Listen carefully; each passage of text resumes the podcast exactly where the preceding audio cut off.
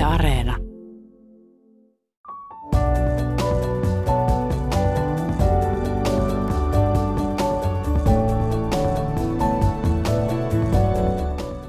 Hyvät kuuntelijat, äh, suomettumisen varjo, pyyhkeekö se Suomen yli vieläkin vai onko se kaikonnut kauas jonnekin pimeyteen? Tässä lähetyksessä puhutaan suomettumisen jälkijäristyksistä ja suomettumisesta. Täällä on kansanedustaja Ben Zyskovic, jolla on kuulkaa meheviä tarinoita. Ja sitten ohjelman äh, jälkipuoliskolla te saatte äh, kenties jonkun iksin siihen ongelmaan, eksistentiaaliseen ongelmaan, joka on teitä vaivannut pitkään. Toisin sanoen, kysyn, tuhlaatteko aikaanne? Meillä on haasteltavana ajankäytön ekspertti, toimitusjohtaja ja aktivisti Leo Stranius. Mutta me aloitamme suomettumisella. Ben Zyskovic, tervetuloa. Kiitos ja hyvää päivää kaikille kuuntelijoille. Ensimmäinen kysymys on tämä. Nyt saat kertoa todella meheviä esimerkkejä. Ja ennen kaikkea painotan sanaa mehevä. Kerro mulle henkilökohtaisia muistikuvia törmäyksestä suomettumiseen.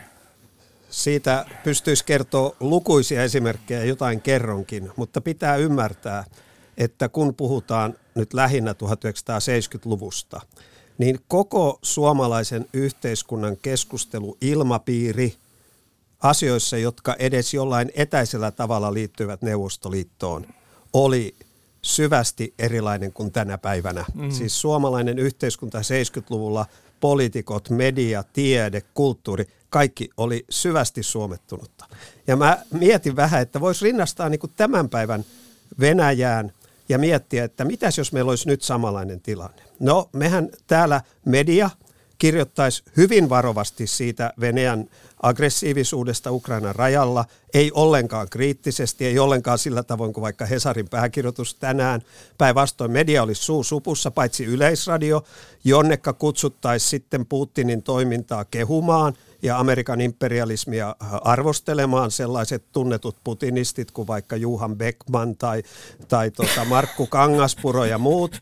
Sitten meillä kaikki poliittiset nuorisojärjestöt, kaikki tämmöiset yhteistyöjärjestöt, syllit ja teiniliitot ja kaikki, niin ne kovasti tukis Putinin tämän hetken rauhan aloitteita, mitä hän on tehnyt Ukrainan kriisin ratkaisemiseksi ja tuomitsisivat USAn imperialismin syylliseksi siihen, mitä tällä hetkellä nähdään tapahtuvan Ukrainan Mut... rajalla. Ja edelleen sen lisäksi kaikki eturivin suomalaiset taiteilijat, niin ne laulaisi ylistystä Neuvostoliitolle ja sen rauhanpolitiikalle eli anteeksi Venäjälle ja sen rauhanpolitiikalle. Että jotta ymmärretään koko se 70-luvun niin kuin henkisen ilmapiirin erilaisuus tähän päivään verrattuna, niin voidaan tällä tavoin mielestäni miettiä, että no mitäs jos nyt suhtauduttaisiin Putinin ja Venäjän aggressioihin samalla tavalla kuin Neuvostoliiton politiikkaa 70-luvulla, joka nyt ei niin hirveän paljon poikennut tästä Putinin touhusta. Silloinkin kaiken rauhan fraseologin taustalla oli SS-20-ohjukset ja niin edelleen. Mutta kun kysyit kokemuksia... kun kysyin sinulta omia kokemuksia. No niin, niitä. tämä oli aloitus. Meidän. Ehkä kaikkein meikäläisen kannalta pahin törmäys tapahtui kokoomuksen sisällä, joka kokoomuskin oli hyvää vauhtia suomettunut, niin t- tapahtui siinä, kun kokoomuksen puoluejohto – ja kokoomuksen nuorten liiton johto halusi, että kokoomuksen nuorten liitto liittyy Suomen rauhanpuolustajat järjestöön. Mm. Ja nyt tänä päivänä kukaan ei kai kiistä sitä, että Suomen rauhanpuolustajat järjestö oli taistolaisten hallussa ja se ei ollut rauhan asialla, vaan se oli neuvostojohtoasialla. Tämä on tänä päivänä kai yleisesti tunnustettu fakta. No tämmöiseen järjestöön kokoomuksen nuorten liitonkin piti kokoomuksen johdon ja kokoomuksen nuorten johdon mielestä liittyä ja mennä sinne mukaan ylistämään neuvostoiton rauhanpolitiikkaa. Ja totta kai motiivina oli näitä ulkopoliittisia pisteitä piti hankkia ja tehtaankadun päänsilitystä. No itse minä ja ystäväni kokoomuksen nuorten liitossa – asetuttiin vastustamaan kokoomuksen nuorten liiton liittymistä. Ja siitä tuli kova yhteentörmäys kokoomuksen sisällä. Ja, ja oli, oliko ja, niin, että, anteeksi mä keskeytän Ben, äh, mutta oliko niin, että Ilkka Kanerva oli sinun vastapuolellasi? No siihen aikaan Kanerva ei enää ollut kokoomuksen nuorten puheenjohtaja. Se oli Unto Hämäläinen, erittäin ansioitunut ja, ja tunnustettu ja tunnettu konkaritoimittaja Mutta totta kai hänen takanaan ja tukenaan oli kokoomuksen entiset puheenjohtajat, niin kuin Anders Blum ja YA-kirjoituskilpailun voittaja Anders Blum ja Ilkka Kanerva, mutta taustalla oli siis kokoomuksen puoluejohto Ilkka Suominen, Tapani Mörttinen ja muut. Ja tämä kova äh, tota, yhteentörmäys – johti sitten siihen, että siellä kokoomuksen nuorten liiton liittokokouksessa syksyllä 81 kokoomuksen nuorten liiton johto ja tämä muu taustalla ollut porukka ei uskaltanut tuoda tätä rauhanpuolustajien liittymistä liittokokouksen agendalle, koska he eivät voineet olla varmoja siitä, että se liittymispäätös menee läpi. Ja jos se olisi torjuttu, niin kuin mun porukka oli sitä torjumassa, niin sehän olisi varmaan ollut hirveä neuvostovastaista, että ben... semmoinen ehdotus torjutaan. Mutta vielä henkilökohtaisia kokemuksia. Tässä debatissa, julkisessa debatissa, käytin ilmaisua itse suomettuminen, joka musta kuvat, puhutaan vaikka myöhemmin, mitä se suomettuminen oikein oli, mutta itse suomettuminen kuvasi sitä, mitä mä tarkoitin, eli tämä sisäistä Suomessa tapahtuvaa omaehtoista suomettumista. Mä käytin tätä termiä, itse suomettuminen.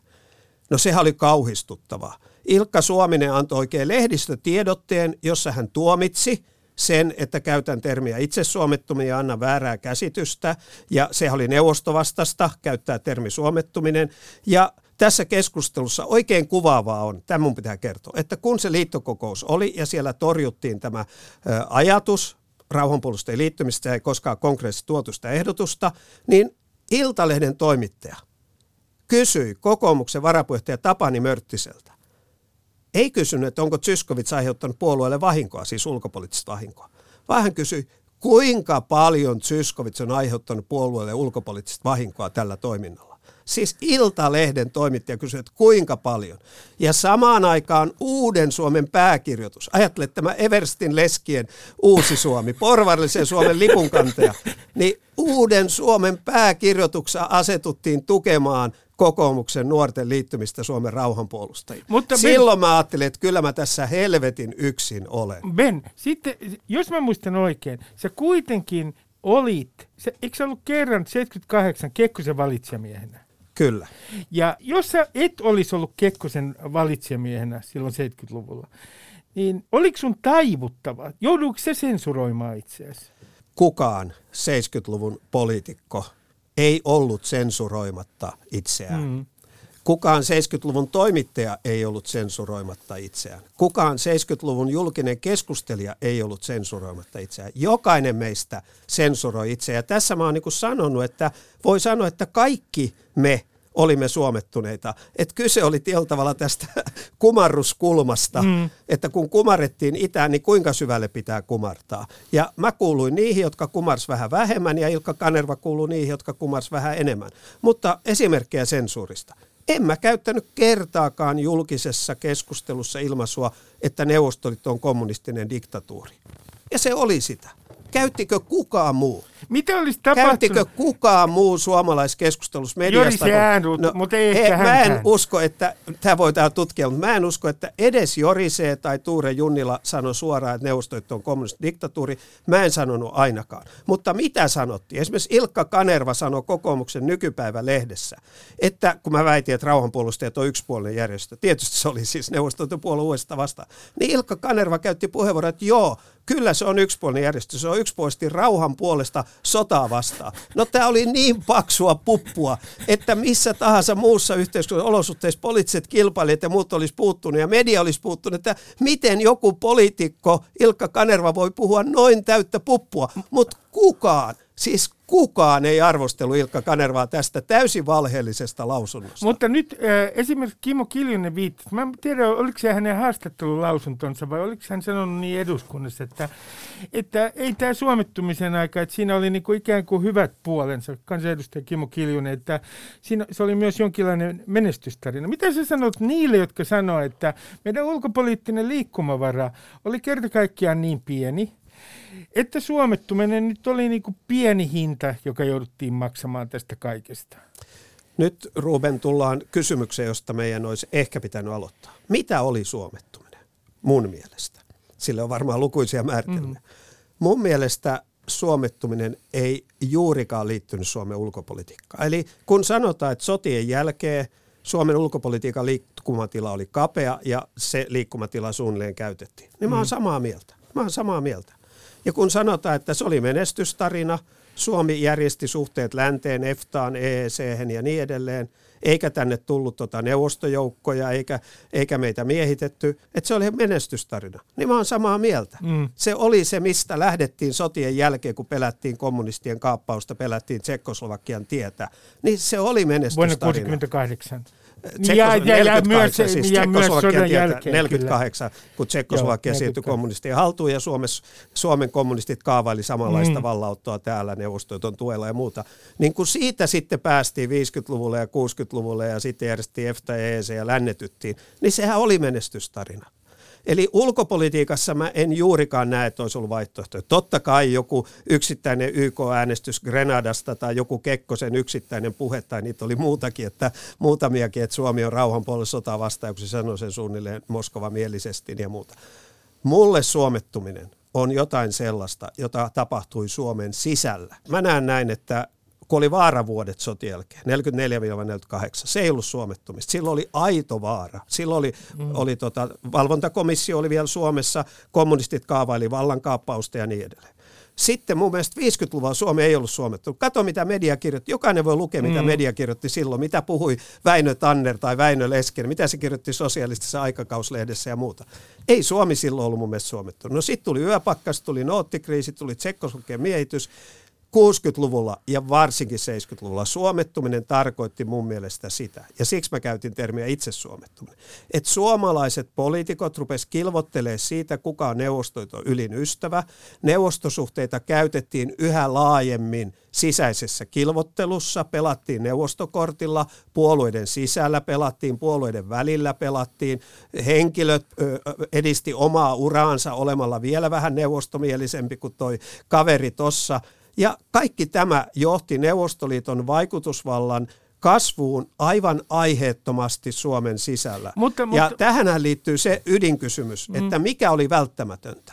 No kun Kremlin arkistot ei ole auennut, niin, niin ehdottomia vastauksia ei pysty antaa. Mutta oliko välttämätöntä, että Tammi jätti julkaisematta Solsenitsinin vankileirien saaristo vuonna mm. 74? No ei varmaan ollut. Oliko, Su- oliko Suomen kannalta välttämätöntä? No ei ollut. Oliko demareiden kannalta välttämätöntä, kun Sorsa touhusi siinä? No ei ollut, mutta ehkä Sorsa sai pienen plussan tehtaankadun muistikirja. Oliko se Tammen kannalta välttämätöntä? No ei ollut. Eli tämä vaan osoittaa, että tehtiin paljon sellaista, joka kuului suomettumiseen, joka ei ollut välttämätöntä. Mutta, mutta Oliko mä... Yleisradion kiiltokuvaohjelmat välttämätöntä? Nyt mennään Mi- ihan hirveälle alueelle, Hei, että tätä Yleisradioakin niin, täällä mitä, mitä olisi tapahtunut muka?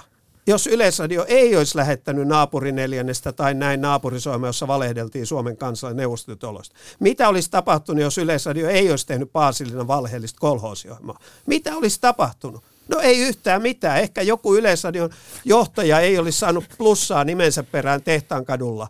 Tai joku Yleisradion toimittaja ei olisi saanut plussaa nimensä perään Tehtaankadulla. Mutta ei se ollut välttämätöntä. Ei Suomen kannalta, ei Yleisradion kannalta, eikä näiden opportunististen toimittajienkaan kannalta. Mu- Eli tämä on mun mielestä se Eli oleellista, mun... että kun silloin 70-luvulla – kumarruttiin oikein syvälle, niin oliko se mukaan välttämätöntä Suomen kannalta ja tämän menestystarinan kannalta? Mun mielestä ei ollut. Jotain ulkopolitiikkaan liittyvää oli, mutta tämä kaikki ei todellakaan ollut välttämätöntä. Oliko kokoomuksen välttämätöntä liittyä tai kokoomuksen nuorten Suomen rauhanpuolustajien? No ei ollut. Kokoomus pääsi hallitukseen mutta, 87, vaikka se, kokoomuksen nuorten ei liittynytkään. Ben, se mitä sä kuvaat, sit, nykyään siitä käytetään termiä moraalivaje.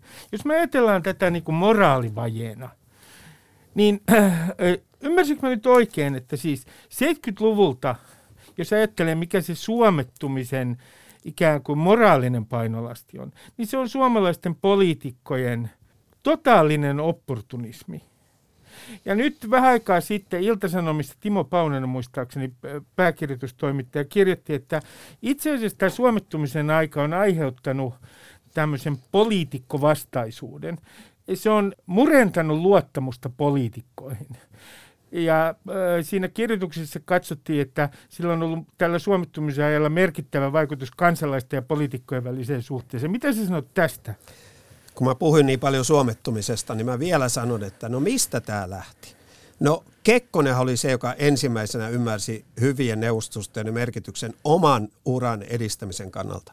Jo 50 50 hänestä tuli pääministeri osin idän suhteiden ansiosta. Ja esimerkiksi 53 Korsimo yritti vielä kampittaa tuomioon hallitusta idän kortilla, ja Kekkonenhan valittiin 56 ja itse asiassa 62 niin Moskovan tuella, niin hän toi tämän ilmiön. Mutta Kekkonen teki paljon hyvää, lännetti Suomea ja torjui Peliakovin ja, ja, ja yhteissota. Joka oli venäläinen suurlähettiläs, joka 70-luvun alus, 70-luvun alus joka luuli, että Suomessa on esivallankumouksen niin, tilanne. Niin, protovallankumouksen tilanne. Edistää kyllä. sitä. Eli Kekkonen teki paljon hyvää, mutta sitten Kekkosen jalanjäljissä – niin muut huomas, lähinnä Kepun koolin ja siihen aikaan sitä kutsuttiin maalaisliitoksi, että tämähän on loistava kortti tämä idän kortti ja sillä läiskittiin demareita ja sillä läiskittiin kokoomusta ja niille. No pikkuhiljaa älykkäimmät, kokoomuslaisetkin rupes huomaamaan älykkäimmät nyt sitaateissa, että tämähän on loistava tämä idän kortti, että tällä voi läimiä taas muita kokoomuslaisia ja, ja, ja niin edelleen. Eli, eli musta Kekkonen loi sen mallin, ja sitten riitti sillä tiellä kulkijoita. Ja kun sitten kilvoteltiin, niin yhä syvemmälle mentiin, eli yhä enemmän herkällä korvalla kuunneltiin Tehtaankadun toiveita ja jo etukäteen yritettiin tehdä semmoisia aloitteita, jossa Tehtaankadulla pannaan pieniä plussia mustaan kirjaan. No sitten sun kysymys tästä moraalin no, nyt rappeutumisesta, niin tota, Timo Paunonen vieläkin nostaa hattua siitä, että hän teki väitöskirjan ihan äskettäin, Kyllä. hieno saavutus. Niin tota, hän oli vähän sitä mieltä, että tämmöinen epäluulo ja kyyninen suhtautuminen poliitikkoihin tänäkin päivänä, että se olisi näitä suomettumisen ajan eräänlaisia jälkiseurauksia. Mm. Nyt mun pitää sanoa, että mä en ole samaa mieltä, koska tämmöinen, no mun mielestä on täysi näyttö jo se, että epäluuloinen, kyyninen suhtautuminen poliitikkoihin on kaikissa läntisissä vapaissa demokratioissa hyvin yleinen ilmiö tavallisen kansan keskuudessa. Ja kun se on kaikissa maissa, Ruotsissa ja Norjassa ja Tanskassa ja Englannissa ja USA ja muuta, niin mun mielestä se osoittaa, että se ei ole mikään suomettumisen mutta, jälkiaalto. Mutta Ben, onko tämä skeptisyys ja kyynisyys poliitikkoja kohtaan, johtuuko se myös tietyllä tavalla 70-luvusta, ei suoraan suomettumisestakaan, vaan siitä, että teidän sukupolvenne, se aika oli niin ylipolitisoitunutta. No joo, tämä on vähän toinen juttu, että mä itse uskon, että esimerkiksi kouluissa, kun me, minä mukaan lukien, ylipolitisoitiin tilanne, pantiin 12-vuotiaat äänestämään kouluneuvostovaaleissa puolueiden välillä ja kaikkea tällaista, niin mä uskon, että se kyllä vaikutti siihen, ja ehkä yliopistoissa ja muualla, siis opiskelijakeskuudessa, että sitten vähän seuraava sukupolvi, poliittinen sukupolvi ei ole 25 vuotta, vaan muutaman vuoden päästä, niin sitten kavahdettiin kaikkea politiikkaan liittyvää. Kouluissa kiellettiin kokonaan kaikki poliittinen toiminta, ylioppilaskunnissa pikkuhiljaa kaikki poliittiset ryhmät menetti pitkälle asemiaan, tuli tiedekunta ja ainejärjestöt ja osakunnat ja kaikkea. Niin tähän mä kyllä uskon, että se ylipolitisoituminen, joka on pikkasen eri asia kuin suomettuminen, niin siihen tuli rekyyli, vastareaktio, joka tarkoitti politiikan niin kuin vierastamista ja politiikan teon vierastamista. Mutta totta kai, en mä sitä voi kiistää, kun sä puhut moraalista, että vaikuttiko poliitikkojen maineeseen se, että viimeistään 80-luvun lopulla niin jokainen näki otsallaankin, että 70-luvulla poliitikot oli valehdellut tai vähintään vaiennut Neuvostoliiton epäkohdista. No, vaikuttiko se ihmisten suhtautumiseen mediaan, kun mediakin oli valehdellut ja mm. vaiennut Neuvostoliiton epäkohdista. No, Vaikuttiko no, te, se siihen? Ja nyt mennään, yleen, nyt mennään yleen, koska minähän en haluaisi puhua tästä yleistä, mutta kuulkaa, minua on täällä nyt painostettu, että puhu yleistä Ruben, puhu yleistä ja suomittumisen ajasta. Niin tuota, kysyn sinulta Ben, että miten nyt Ylen pitäisi tehdä, koska nythän meillä on tämä kylmän sodan Suomi, jossa on myös kritiikkiä Yleä kohtaan, mutta pitäisikö Ylen sen aikainen historia jotenkin tutkia uudestaan ja erityisen tarkasti, Ylen arkistot ja niin edelleen? Mä ensinnäkin itse on sitä mieltä, että tämä kylmän sodan Suomi oli hyvä ohjelmasarja – ei sen takia vaan, että mä esiinnyin siellä, vaan, vaan se oli hyvä ja informatiivinen ohjelmasarja. Totta kai monesta asiasta siinä voi eri mieltä olla ja monet sanoivat, että se on jälkiviisautta. No eihän se ohjelmasarja pyrkinyt sanoa, että miten olisi pitänyt asioiden olla, mm. mutta se pyrki kuvaamaan, että miten asiat oli. Mm. Ja näyttäköön joku toteen, että ne ei ollut niin kuin siinä kerrottiin. Odotan sitä. Mäkin olen eri mieltä eräistä asioista. Musta sitä suomettumista eräältä voi venytettiin liian pitkälle 80-luvulla, koska mä koen, että se hellitti. Juuri kun ajoin tänne, Ruben, niin radiosta Yle Ykköseltä Kalle Haatainen haastatteli tuota, professori Korppi Tommolaa, joka oli tehnyt kirjan Alli Paasikivestä. Mm. Ja siinä puhuttiin Paasikiven päiväkirjojen julkaisemista 80-luvun puolivälin tienoilla. Niin en usko, että kymmenen vuotta aikaisemmin Paaskiven päiväkirjat olisi nähnyt samalla tavalla päivävaloa kuin näkivät muistaakseni kahdeksan luvun puolessa välissä. Eli pointti on se, että kyllä se suomettuminen hellitti jo 80-luvulla puolessa Gorbatsov tuli ja muuta. Mutta ja yle... mähän, mähän olen sitä mieltä, että Koiviston valinta, vaikka hän sanoi noudattavansa Prikulleen Kekkosen linjaa, niin Koiviston valinta jo merkitsi elään, eräänlaista kuoliniskua pahimmille suomettajille, koska nehän väitti, että ei Koivistoa voi valita. Näin Nehän on. väitti, että ei Koivisto voi valita, että se on karjalainen tai sorsa. Ja kun näiden kupla puhkes, niin tiellä tavalla eräällä tavoin pahimpien suomettajien kupla puhkes. Ja siinä mielessä mä oon käyttänyt ilmaisen, että tiettyä vapautumista Koiviston aika merkitsi vapautumista neuvostokortin käyttämisestä Mutta sillä Yle, tavoin, kun mitä, mitä Mutta se... mitä Ylen pitäisi tehdä? No tämä ohjelmasarja, jonka Yle esitti, musta se oli hyvä alku. Ja kyllä mun mielestä voisi lähettää joitakin niitä pahimpia kiiltokuvaohjelmia ja sen päälle laittaa keskustelua siitä, että miksi tämmöistä tehtiin. Eli mä oon esittänyt Ylelle jo vuosia sitten, että journalistisin kriteerein tehtäisiin ohjelma tai ohjelmasarja Ylen omasta roolista suomettumisessa – jossa journalistin kriteerein haastateltaisiin silloisia tekijöitä, silloisia päättäjiä, vuosi vuodelta heitä on vähemmän tavoitettavissa, mm-hmm. siitä, että no miksi tämmöisiä ohjelmia tehtiin. Kuka painosti? Painostiko suomalaiset poliitikot? Painostiko Tehtaankatu? Missä tehtiin päätös? Miksi tehtiin? Mä oon tällaista journalistin kriteerein tehtyä Ylen omaa roolia arvioivaa ohjelmaa odottanut ja ehdottanutkin ja odotan edelleen silloin voisi ajaa näitä tuota, vanhoja ohjelmia ja niin kuin pyrkiä analysoimaan sitä, että mikä pakotti Yleisradion, siis mun mielestä mikään ei pakottanut, jos puhutaan pakottanut, niin mikä johti siihen, että luovuttiin journalistisista periaatteista, ryhdyttiin valettelemaan neuvostoasioista. Mutta, mutta äh, tässä on yksi ongelma. Nimittäin kun puhuit tästä itse suomettumisesta aikaisemmin, Ben, niin äh, Sehän on se nimenomaan syy, mikä takia ihmiset eivät halua puhua, koska siihen liittyy häpeä. Oli opportunismiin liittyy aina jälkikäteen häpeä, varsinkin jos on ollut häviävällä puolella. Jos on ollut voittavalla puolella, niin kuin olen usein itse ollut, niin ei siinä ole mitään ongelmaa. Ehkä sitä ei sitten kutsuta opportunismiksi. Ei, nimenomaan sitä ei kutsuta opportunismiksi. Niin äh, tähän liittyy häpeä ja tietyn sukupolven häpeä siitä, että niitä etuja – siinä pelissä tavoiteltiin kyseenalaisilla äh, muun muassa neuvostokortin käyttämisellä. Ja sen takia tämä suuri osa tästä ikäpolvesta haluaa vaieta. Eihän Suomen politiikassakaan tapahtunut mitään ihmeellistä sen jälkeen, kun Neuvostoliitto romahti.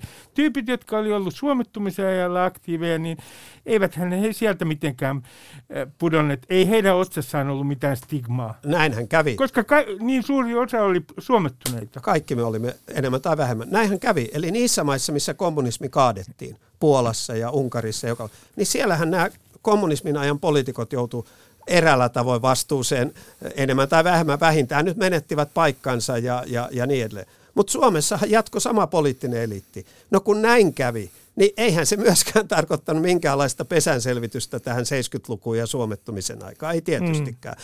No Yleisradiossa, kun mä ehdotin sitten, kun neuvostoit oli kaatunut jo 90-luvulla, että tehkää näitä ohjelmia, niin silloin mä ymmärsin, että vielä Yleisradion palkkalistoilla on liikaa näitä Reijo Nikkilöitä ja muita, jotka itse on ollut sitä äh, niin kuin valetta tekemässä. Mm. Ja mä ymmärsin, että ei oikein voi tehdä, kun vieressä työhuoneessa on joku tämmöinen entinen kommunisti. Mutta tota, nyt niitä ei enää olekaan täällä Ylen palkkalistoilla, en usko ketään sen ajan toimia ja ei ole Heikki Vuohelaista eikä ketään, siis kokoomuslainen. Mä yritän just kertoa, että ei tämä ollut mikään kommunistien oma juttu. Niin tota, ei niitä ole, eli kyllä voisi tehdä. No vähän, vähän laajennan Yleisradion, niin vielä mä kuvaan, että no mitä motiveja mä itse näen, että oli näiden kiiltokuvaohjelmien takana. Mm. Kolmenlaisia motiveja. Ensinnäkin oli hyödyllisiä idiootteja. Leena Pakkanen on julkisesti jossain sanonut, että kun hän teki naapurinelinestä ja luki APN vastauksia suomalaisten kysymyksiin, että onko neuvostoitos lakko-oikeus ja APN vastasi, että kyllä on, niin että hän on kertonut, että hän ei ymmärtänyt, että se on valetta. No mm. mun mielestä hän on silloin hyödyllinen idiootti. He, jotka näin toimivat.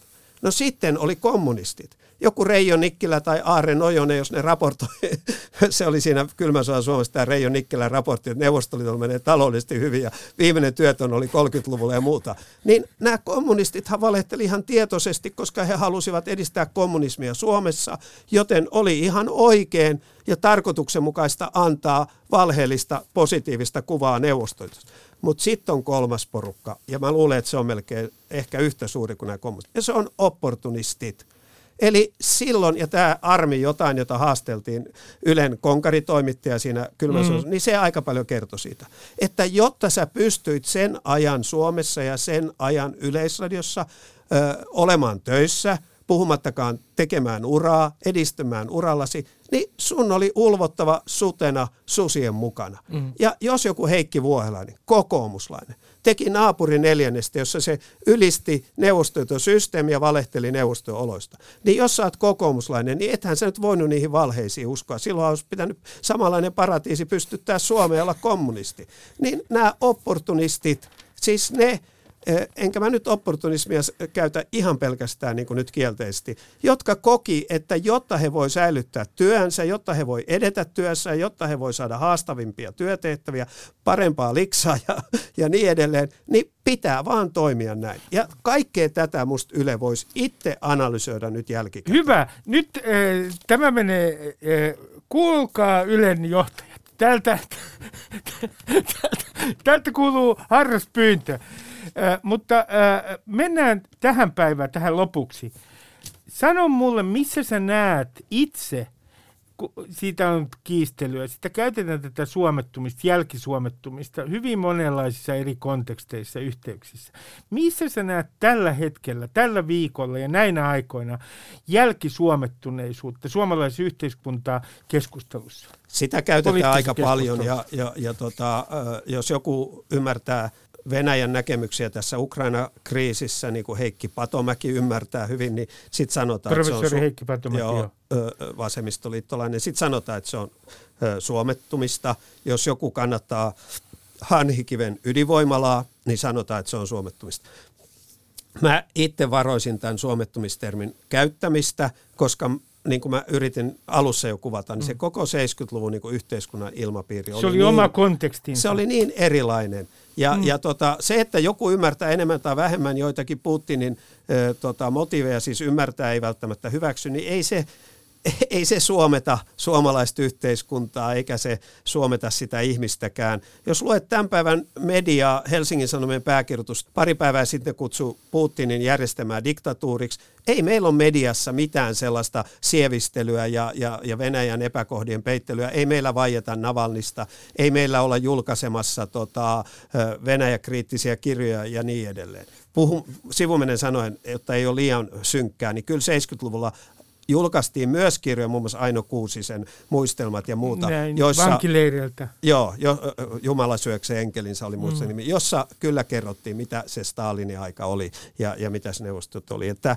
että tota, en mä niin kuin hevin käyttäisi Eli tätä sä et, halua, sä et halua, tämä on mun mielestä no, yllättävä, se... sä et halua, että tätä suomettumista käytetään tämän päivän politiikassa leimakirveenä. No mun mielestä se 70-luvun konteksti ja se, se suomalainen yhteiskunta ja suhtautuminen neuvostoittoon, se oli niin erilaista kautta mm. ja läpi koko suomalaisen yhteiskunnan. Että se, että joku tänään käyttää puheenvuoro, jossa ymmärtää Putinia, niin, niin tota, mä en olisi ryntäämässä sinne heti sanomaan, että tämä on suomettumista. Mm. Eli, eli tota, musta niin kuin, onko tämä anakronismi nyt oikein mm. ilmaisu, että se 70-luku oli niin, se koko suomalainen yhteiskunta oli niin se ilmapiiri puhun niin se oli niin erilaista, että, että en käyttäisi. Mä... Mutta totta kai voi kysyä, että missä näkyy suomettumisen ajan ö, jotkut asiat, niin kyllä mä oon sitä mieltä, että se, että suomettumisen aikana Natosta tehtiin kauhea mörkö, ja, ja USA-imperialismi ja, ja NATO oli sodan lietsojia ja neuvostoit oli rauhanvaltio ja kaikkea, kaikkea tehtiin, niin kyllä se vaikuttaa siihen, että ne, jotka on käyttäneet nuoruutensa parhaat vuodet, Halonen ja Tuomioja ja Kiljunen vastustaakseen USA-imperialismia ja NATOa, niin ehkä ne ei tänä päivänä kovin ennakkoluulottomasti voi suhtautua Suomen NATO-jäsenyyteen. Kyllä mä koen, että se NATOn mustamaalaaminen ja, ja sen te- demonisointi pitkin 60-lukua, 70-lukua, 80-luvulla vielä, niin, niin kyllä se vaikuttaa suomalaisten, siis nyt puhun koko kansakunnan NATO-asenteisiin vielä tänäkin päivänä. Mä sanon tähän sulle yhden pointin, jota itse mietin, että, että jälkisuomittuminen on sitä, että on tämmöinen yleen, ylivertainen luulo, että kun me silloin pärjäsimme Neuvostoliiton kanssa ja tasapainottelimme, niin meillä on tämmöinen ylivertaisuuskontrolliharha, että Suomi on semmoinen ovella kettu, että tapahtuu Venäjällä mitä tahansa, niin se pystyy aina hoitamaan hommat. Ja niin kuin kahden, tasapain- kahden kesken. Niin, siis. ja kahden kesken silloin erityissuhde. Ja tämähän on vaarallista naiviutta, koska eh, me ei välttämättä pystytä hallitsemaan Venäjää. Jos siellä syntyy sisäinen kaos, valtataistelu, niin me, me, tilanne on aivan toinen kuin 70-luvulla. Ja me ei välttämättä pystytä hallitsemaan tilannetta sillä tavalla kuin jotkut luulevat. Voi olla, voi olla, että se, että, että lopputulos tästä kylmän sodan Suomesta oli niin hyvä. Siis Suomi selvisi mm. kylmästä sodasta hyvin. Mm. Ja, ja toi Neuvostoliitto oli koko ajan kuitenkin tuossa ja puuttu räikeästi meidän sisäisiä asioihin, muun muassa silloin yöpakkais 58, noottikriisi 61. Niin voi olla, että se on luonut sellaista mielikuvaa, että kun tämä on kokemus, niin meidän on aina hoidettava kahden kesken meidän suhteet itäiseen naapuriin eli Venäjään tänä päivänä ja että me siinä pärjätään ja onnistutaan. Voi olla, että se on luonut tällaista mielikuvaa ja moni kokee että tämä on juuri se oikea tapa suhtautua NATO-jäsenyyteen, eli pysyä sieltä poissa, ja oikea tapa suhtautua Venäjään. Ei, ei sillä tavoin mielistelle ja kielistelle kuin silloin, mutta, mutta pitää yllä suhteet, joka on mustakin tärkeä asia. Siis mä kannatan dialogia ja yhteydenpitoa ja kannatan hyviä suhteita. Siis, siis kannatin hyviä Sinä suhteita. rauhan puolella. Niin, kannatin hyviä suhteita kommunistiseen diktatuuriin, niin miksi mä kannattaisi hyviä suhteita nyt Putinin diktatuuriin? Ei se sen kummempaa ole. Mutta tota, onko tässä syntynyt joku tämmöinen harhainen käsitys Suomesta turvallisena, että Suomi on turvassa Venäjän tota, rinnalla, koska pärjättiin silloinkin hyvin. En mä tiedä, onko se harhainen käsitys. Moni on sitä, että se ei ole harhainen käsitys, vaan tämä on paras tapa hoitaa Suomen ulkopolitiikkaa tässä mm. geopoliittisessa tilanteessa ja täällä maantieteessä, missä me ollaan. Toiset on sitä, että se ei ole paras tapa, vaan liittoutuminen länteen Naton jäsenenä olisi varmempi ja turvallisempi tapa. Tota, onko tämä suomettumisen jälkipol- jälkiaaltoja, että niin moni ajattelee, että tämä on paras tapa? Saattaa olla, vaikea sanoa. Ben Zyskowicz, kiitoksia paljon haastattelusta ja huomasin, että pääsin kaksi kertaa kysymään sinulta jotain. no niin, kiitos. Näin käy, kun on kaksi jutalaista studiossa. Kiitoksia paljon äh, kiitos, haastattelusta. Kiitos haastattelusta.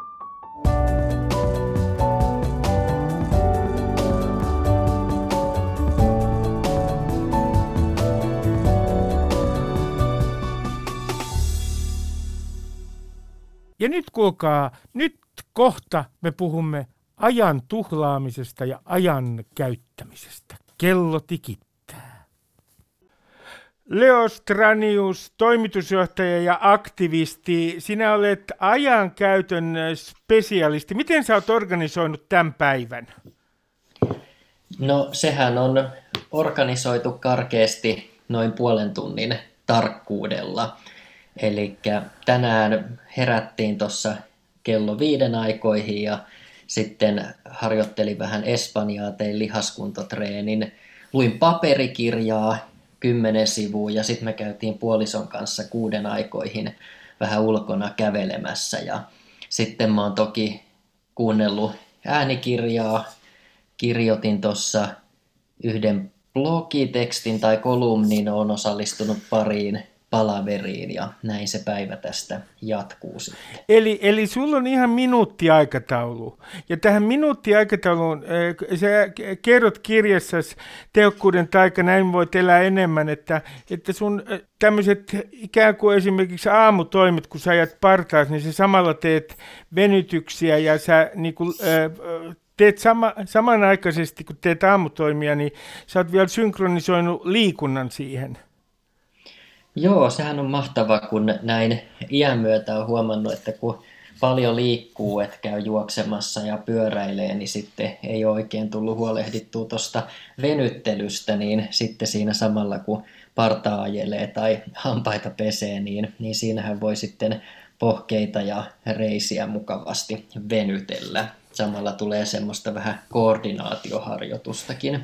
Mä, mä huomasin sun kirjasta, että sulla on hyvin tämmöinen sulla on tämmöisiä eksistentialistisia testejä. Sä kirjoitat yhdessä kohtaa, et ainoastaan yhdessä kohtaa kirjaa, että sä joskus niin kuin mietit ihan, että se on sun ajatusharjoitus, että mitä jos mulla olisi vuosi aikaa enää elää. Siis eh, suositteleeko sä tätä ajatusharjoitusta kaikille niille, jotka haluaa todella miettiä, miten aikansa käyttää? Joo, kyllä oikeastaan, että, että kyllähän se on yksi, yksi elämän tämmöisiä tärkeitä kysymyksiä, kun perusturvallisuus on, on kunnossa, niin se, että miten voisi tehdä merkityksellisiä asioita ja, ja musta se on ihan hyvä harjoitus. Mä oon itse kokenut sen toimivaksi itselleni, että mä jotenkin ajattelen, että, että okei, jos mulla olisi vuosi elinaikaa jäljellä, niin mitä mä haluaisin tehdä? Ja mm. sitten se tsekkaus, että onko tekemässä juuri näitä asioita.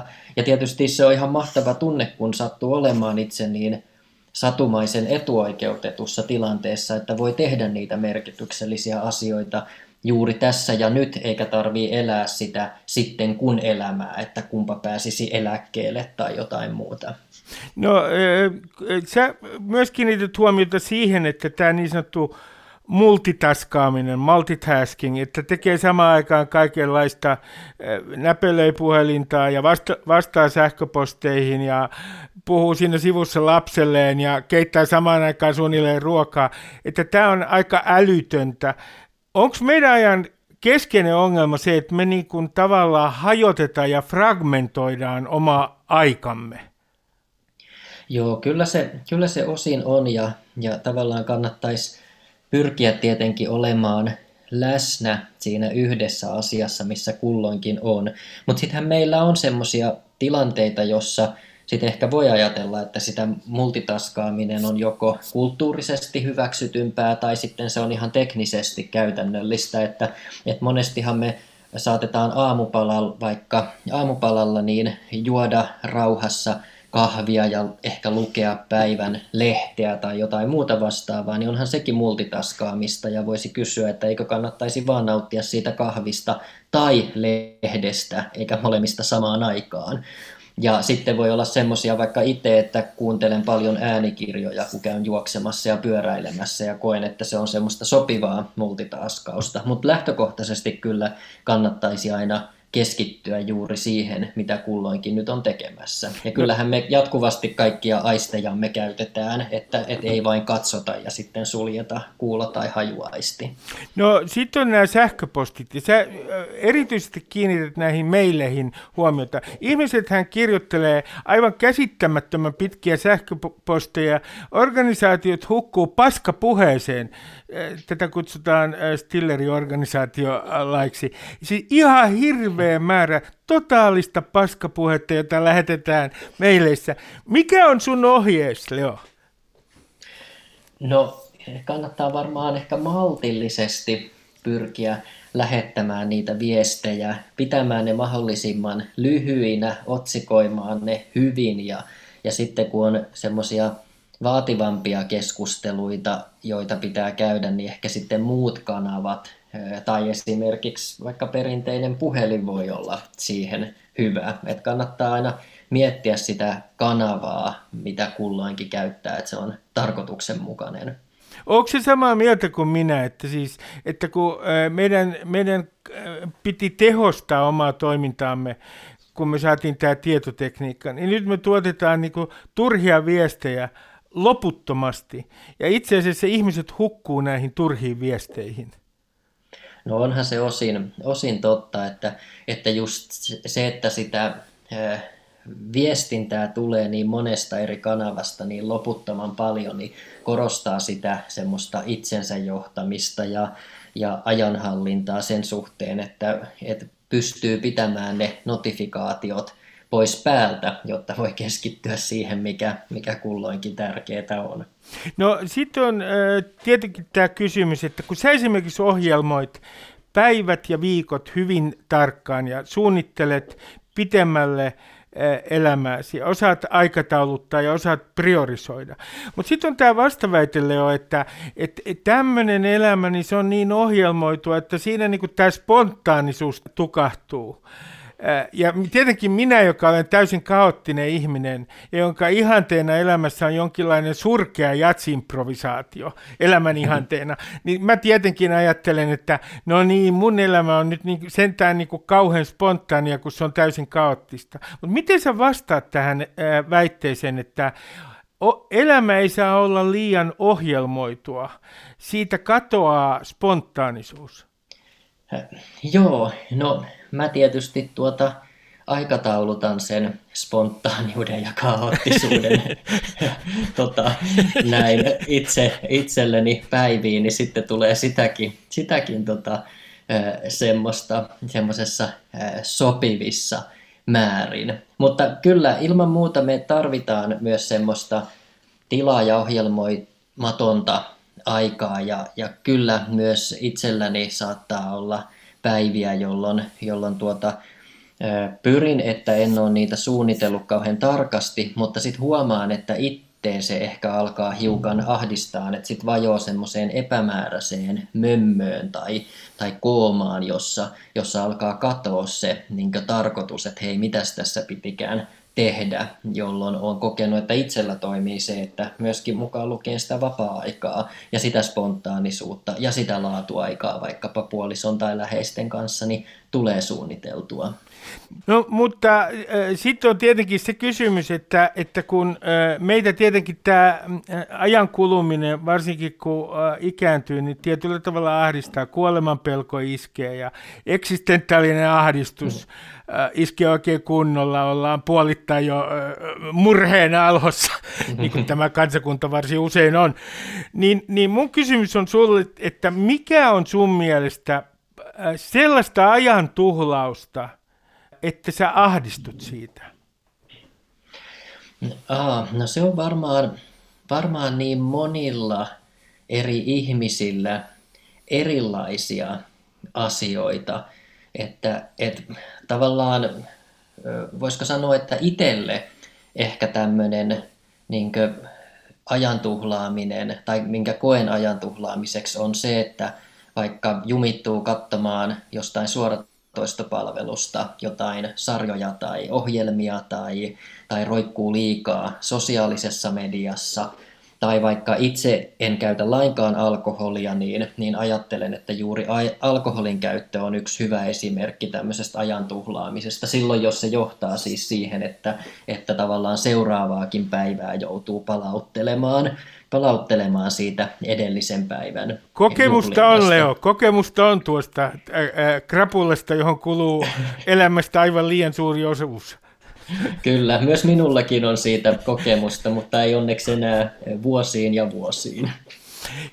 No entä sosiaalinen media, että jos ihmiset todella alkaisi miettimään sitä, kuinka suuri osa elämästä kuluu nykyään jälleen kerran paskapuheeseen tällä kertaa sosiaalisessa mediassa, niin hehän kauhistuisivat. Elämästä kuluu siihen ihan älytön osa monilla.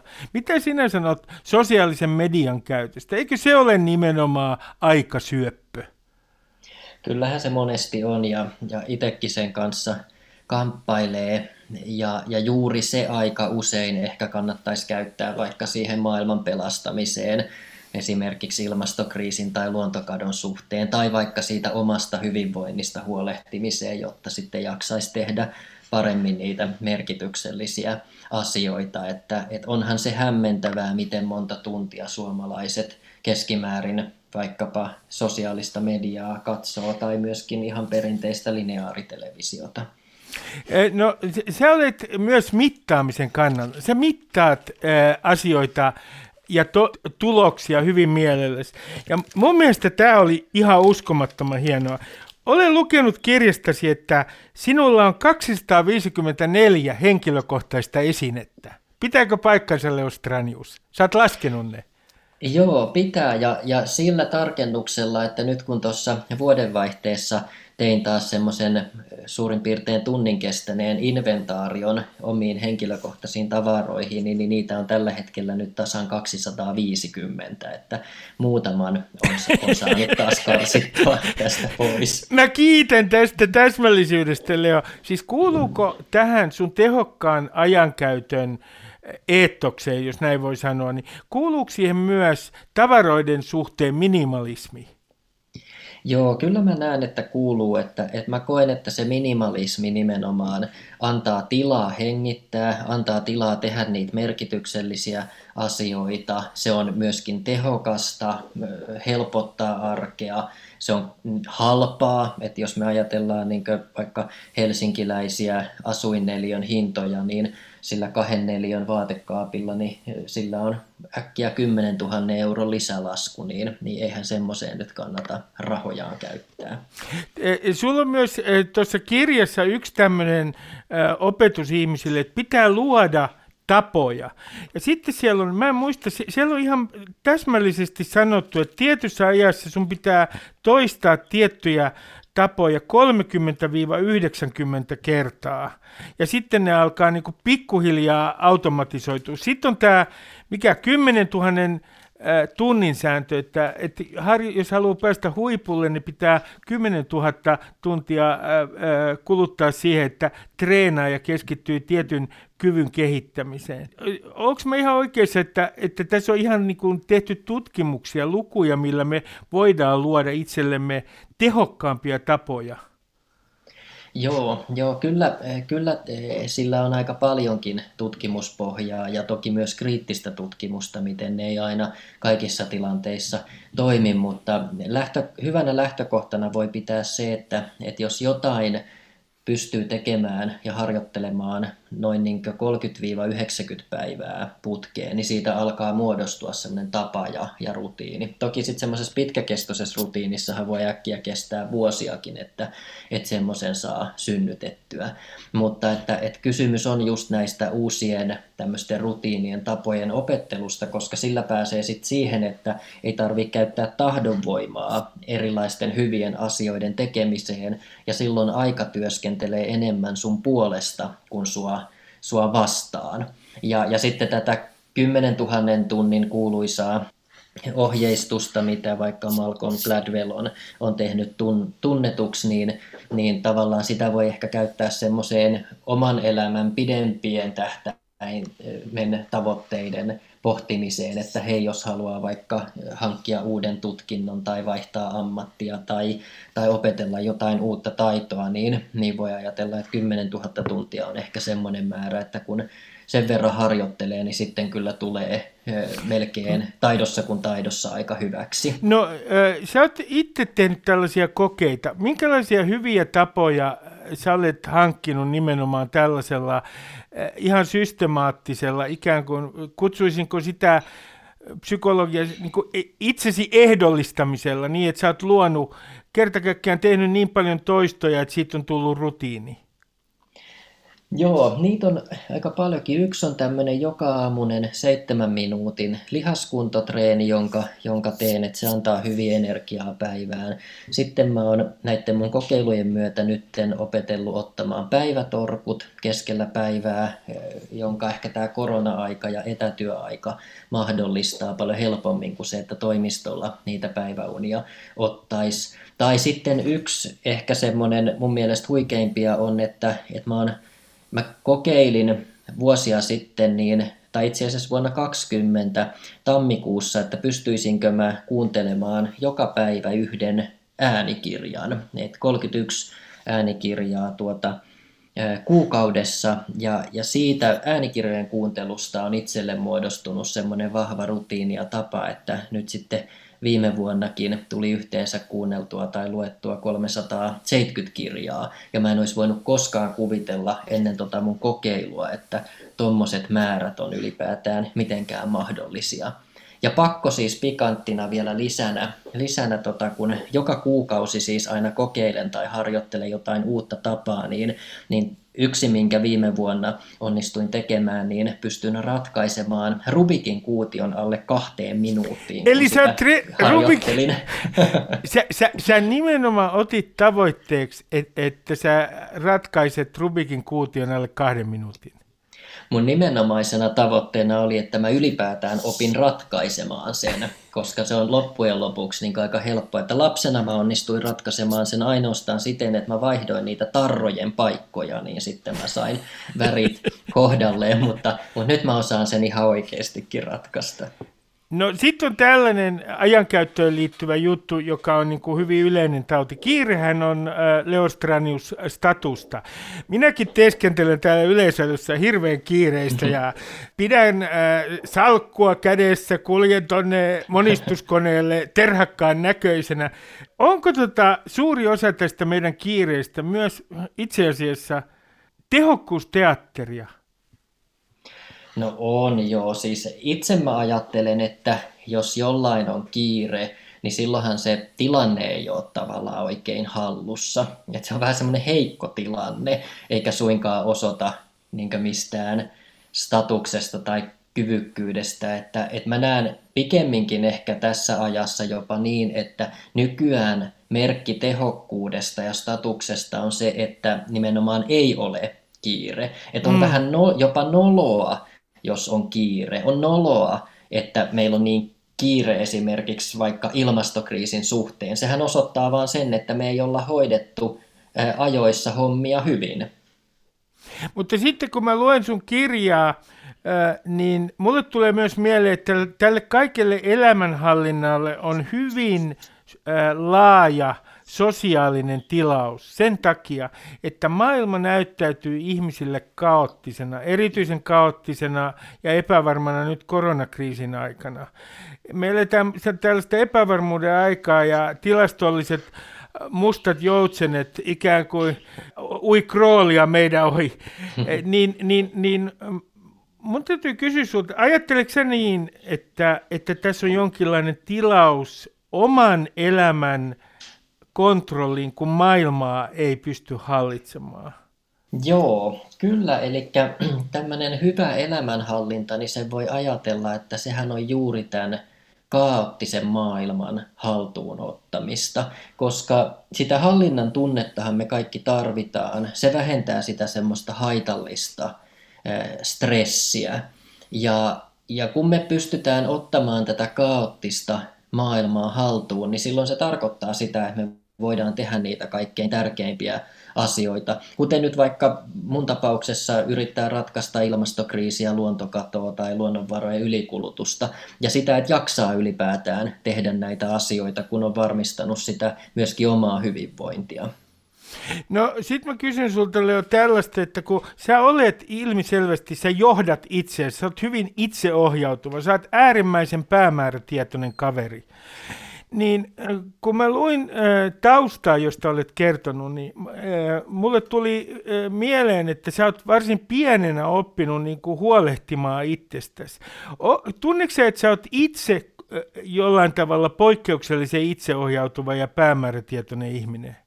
No mm, varmaan noin keittiöpsykologina tai keittiöpsykologian valossa voisi tietty ehkä sanoa, että tämmöinen epävarma lapsuus tai epävarma ympäristö ylipäätään tai turvaton kiintymyssuhde, niin kyllähän se kasvattaa ihmisiä, jotka kokee, että heidän täytyy itse vastata niistä omista tekemisistä.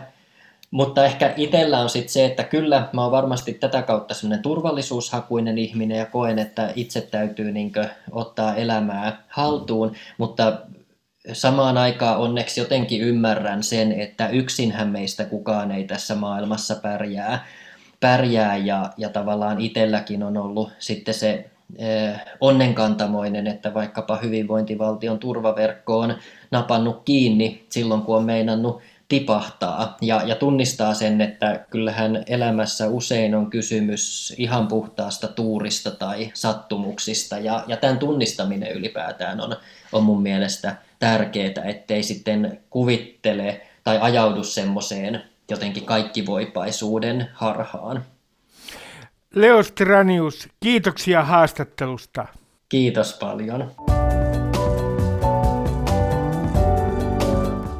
Ja teille hyvät kuuntelijat sanon seuraava. Yritetään pysyä terveinä. Ja jos mieli synkkenee, niin lukekaa Hesarin oikaisuja palstaa. Se on aivan loistava. Se tuo lohtua elämään. Kiitoksia ja oikein hyvää viikonloppua.